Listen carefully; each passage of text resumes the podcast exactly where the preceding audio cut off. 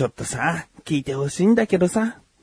えーうちの次男坊がね、えーあの、僕、息子がね、二人おりましてね、えー次男坊が、なかなかこう、懐かない、懐かないって言い方するとあれなのかもしれないが、うーん、難しくてね。あの、自分の母親の誕生日がありまして、息子たちからすればおばあちゃんですね。で、とあるプレゼントを買ったんですね。で、放送されてなかったので、僕がまあ、自分で放送紙でくるんでですね、放送しようと。で、物が少し大きかったので、通常の放送紙だと、まあちょっとね、あの、スペースができちゃうと。で、そこに A4 の紙をですね、綺麗にこう貼って、で、そこに絵とか文字とかを息子に書いてもらおうと。で、長男はもう学校に行ってしまったので、まあたまたま幼稚園が休みだった、えー次男坊にですね、もう絵が好きで普段から描いてるので、何でもいいから絵を描いてと。これおばあちゃんに渡す誕生日プレゼントだけど、ここに好きな絵描いていい。文字でも何でもいいよ、つって。ね。ただ寂しいから、真っ白で寂しいから、えー好きなものを書いて埋めてほしいぐらい。まあ、お誕生日おめでとうとか書いたら、まあ、100点満点だけど、別に僕としたら何でもいいわけ。うんで、ここに好きな絵描いていて、つって。今日の夜渡すからって言ったのね。そしたら、やだって言われて。うん、まあ、パパのお願いなんだけどな、つって。で、たまたまその時はおもちゃで遊んでたから、そのおもちゃで遊んでるなら今遊んでていいよと。夜に渡すから、そのおもちゃで遊び終わった後に、まあ、なんか書いてくれると嬉しいな、つって。そしたら、分かった、つってね。うん、あ、書いてくれんの？つって。うん、つって。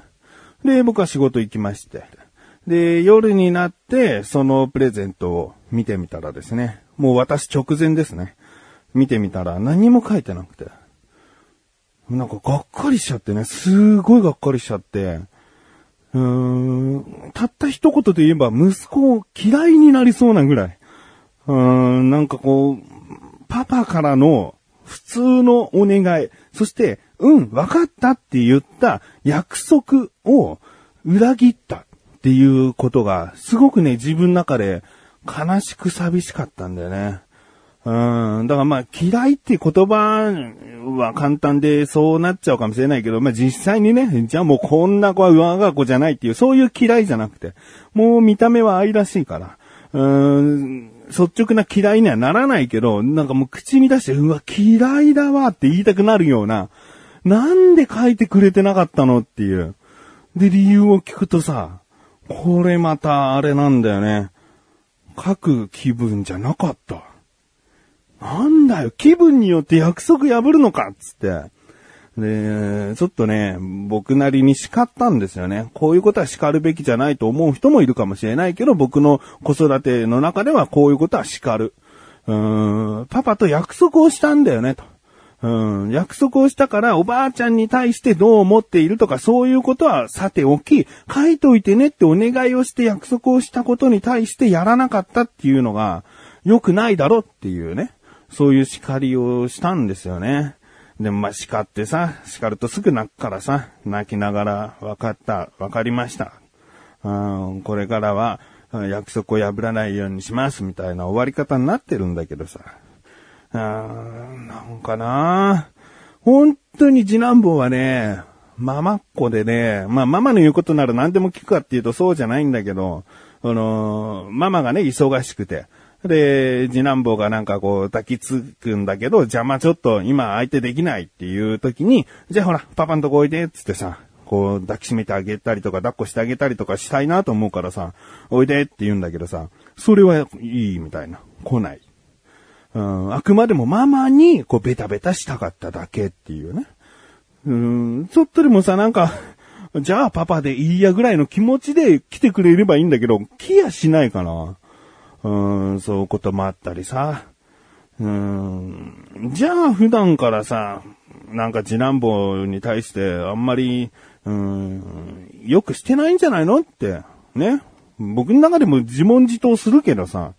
この前なんか日曜日、次男と二人きりだったんだけど、どっか行きたいとこある？って言ったら公園って言うからさ、公園に一緒に行ったしね。うん。で、公園に行って僕ずっとベンチに座ってとかそういうことじゃないよ。一緒にこう何作ってんの？ここで、えー、どんぐりの餅つきをしているのって言うからね。ああ、そうなんだ、つって。こう見たりさ、写真撮ったりとかさ。まあ、それなりに近くでちゃんと接してるし。で、公園から帰ってきて、まあ僕は一息つこうかなと思ったら、なんか一緒にマインクラフトやろう。ゲームのね、Wii U のマインクラフトっていうゲームがあるんですけどね。一緒にマインクラフトやってほしいな、パパって言うから。いや、いいよ、つって。一緒にこうしばらくやったんだよね。だから、そんなにさ、次男に対して僕は、こう、いい、今そういう気分じゃないからとかさ、なんかさ、普段こう、あんまり相手をしないとかだと、パパ嫌いみたいな雰囲気になってもしょうがないなと思うけど、僕の中ではそれなりに、その、要所要所相手してたりするからさ。うん、なんかそこで思いが通じないんだよね。片思いだね。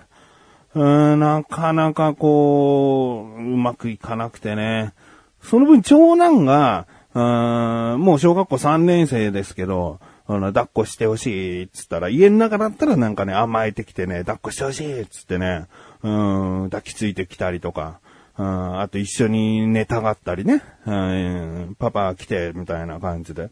次男は一人で寝てるところにパパが行くと、もうパパあっち行ってほしいって聞くと、うん、行ってほしいって言うぐらいよ。うん、5歳、次男坊5歳なんだけど、5歳だったらさ、まだなんか、お父さんとか隣に一緒に寝てほしいぐらいの感じあってもいいじゃん。むしろ夜一人で寝るの怖いみたいな方が子供らしいのにさ、もうパパ向こう行っていいみたいな。で、そのまま一人で眠るんだよね。長男はさ、なんか、すごい気使ってくれてんのかもしんない。こう、次男坊にそういう風に扱いを受けてるから。もうパパ大好き、パパ大好きっていうことをすごいしてくれるんだよね。いやいや、もう普通のさ、他人の子供だったら、なんかね、なしばらく面倒見てやってくださいみたいな二人の兄弟がいた時にそんなだったら、いやもう無意識のうちに長男をひいきしちゃうぐらいよ。うーん、まだ我が子だから、うん、ひいきはしてない。うん。あの、長男はすごく寄ってくるからこういう風に接するし、でもその分次男にもしようかなって言うけど次男が拒否してくるっていうだけのことだから、ひいきはしてないつもりなんだけど、うーん、なかなか難しいね。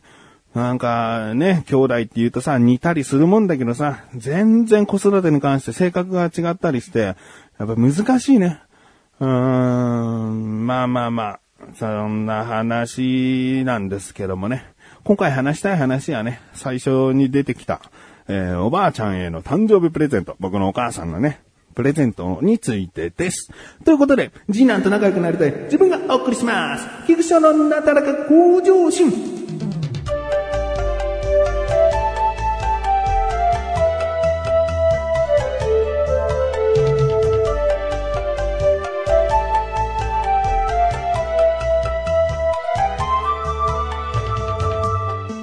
っぱりさ、目に見えない母性っていうのもあるのかもしれないね。うーん、目に見えない母性。えー、嗅覚みたいな。やっぱりこう息子っていう男の子っていうのはお母さんに甘えたがるっていうのはあんのかもしれないな。もうどんなにお父さんが頑張っても結局ママの方に行くって言うもんね。うんなんか子育てしてるお父さんたちとか。うん言うもん。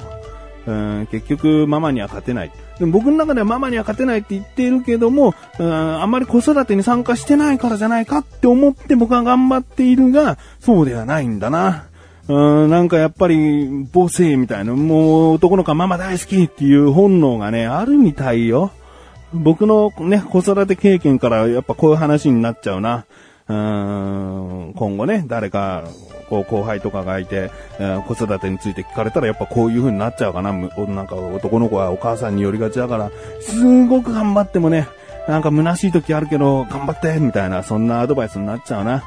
うんということでね、えー、自分の母親への誕生日プレゼントね、えー、今回はですね、あの、我が家でももう2年近く使っていて、で、失敗じゃなかったなと。むしろもう日常的に使うことで馴染みすぎちゃって、えー、これが改めて便利だったよねっていうことに気づかされたっていうか、うん、改めて考えると気づくっていう感じだね。うん、それがですね、軽装度のバスマットです。この番組でもね、我が家軽装度のバスマットを買いましたみたいな話を過去にしたことがあるんですけれども、もうね、本当に我が家に馴染んでるというか、うん、やっぱり布のバスマットの方がいいよっていう話に一回もならないね。で、自分が買ったのはね、結構安物だったんだけど、1500、600円ぐらいだったかな。うん、軽装度のバスマットにしては、もう低価格の、うん、お試し感覚で買ったやつなんですけど、2年近く使っていて買い替えたことはない。でもまあ、紙やすりでね、表面を削るとこう再生するというか、詰まった汚れを一回落として吸収率を良くするとかあるから、まあ、過去に3、4回ぐらいはやったことありますけど、買い替えまでは行ってないので、まあ、コストパフォーマンス的にも素晴らしいんじゃないかな。あの、布のバスマットだとさ、もう、あからさまに吸収性が悪いとかさ、なってくるじゃん。うん、で、もう、うちは4人家族だから、3人がお風呂から出た後のバスマットなんてもう吸収しているようでしてないみたいな、うん、もうびしゃびしゃになっちゃってるっていうね。で、まあ3日に1回ぐらいはさ、最低でも3日に1回ぐらい洗わなきゃいけなかったりするじゃん。そういうこと考えたら1500、600円のバスマットを買って、もう2年近く経ってんだったら、すごくいいなと思って。うん。で、もう実体験から実家にも使ってもらいたいと思ってね。うちで買ったものよりも数倍、えー、高いですね。軽装度のバスマットをですね、買いまして。で、それをプレゼントしたんですね。うん。で、感想を聞いてみたら、うん、まあ、文字、ライン上の文字なんで、えーどんなテンションかはわかりませんが、すごくいいとね、えー帰ってきました。すごくがついているということはね、えーやっぱり感動するのかな。うん新品の軽装ドマットほど吸水するから、最初のうちは結構感動するんだよね。あ本当にこうお風呂から出て、えー、3回、5回、6回ぐらい足踏みすればもう足の裏はもうサラサラになってるっていうね。あいいですよ。なので、まあね、今もう、どれぐらい普及してんのかな？世間の1、2割ぐらいは軽装ドマットになってんのかな？どうかな？うーん、なかなかいいものでございますからね。これを聞いてらっしゃる方もね、ああ、そうなんだ、いいんだ、と思った方はね、ぜひ軽装ドマット、安物から始めてみるのもいいかもしれない。まあ、たまに大失敗して、なんかすごくね、臭い軽装ドマットとかあるみたいなんだけど、そこはね、いろいろその、商品に対してのレビューとかを確認してですね、買ってみてください。うん。